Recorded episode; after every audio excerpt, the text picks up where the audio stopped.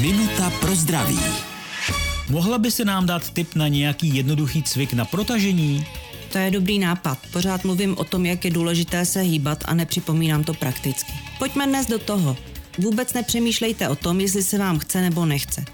Vstaňte, jestli sedíte, pozastavte na chvilku činnost, kterou zrovna děláte a vytáhněte se do výšky, pěkně s rukama nad hlavou, jako byste chtěli dosáhnout co nejvýš. Cítíte, že se protahují svaly?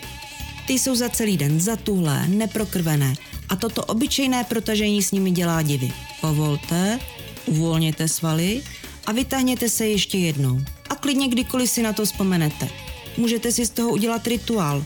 Třeba vždy, když jdete do kuchyně nebo vstáváte od televize. Tělo vám každopádně poděkuje. Minutu pro zdraví pro vás připravila doktorka Irena Zimenová. Věnujte denně minutu svému zdraví.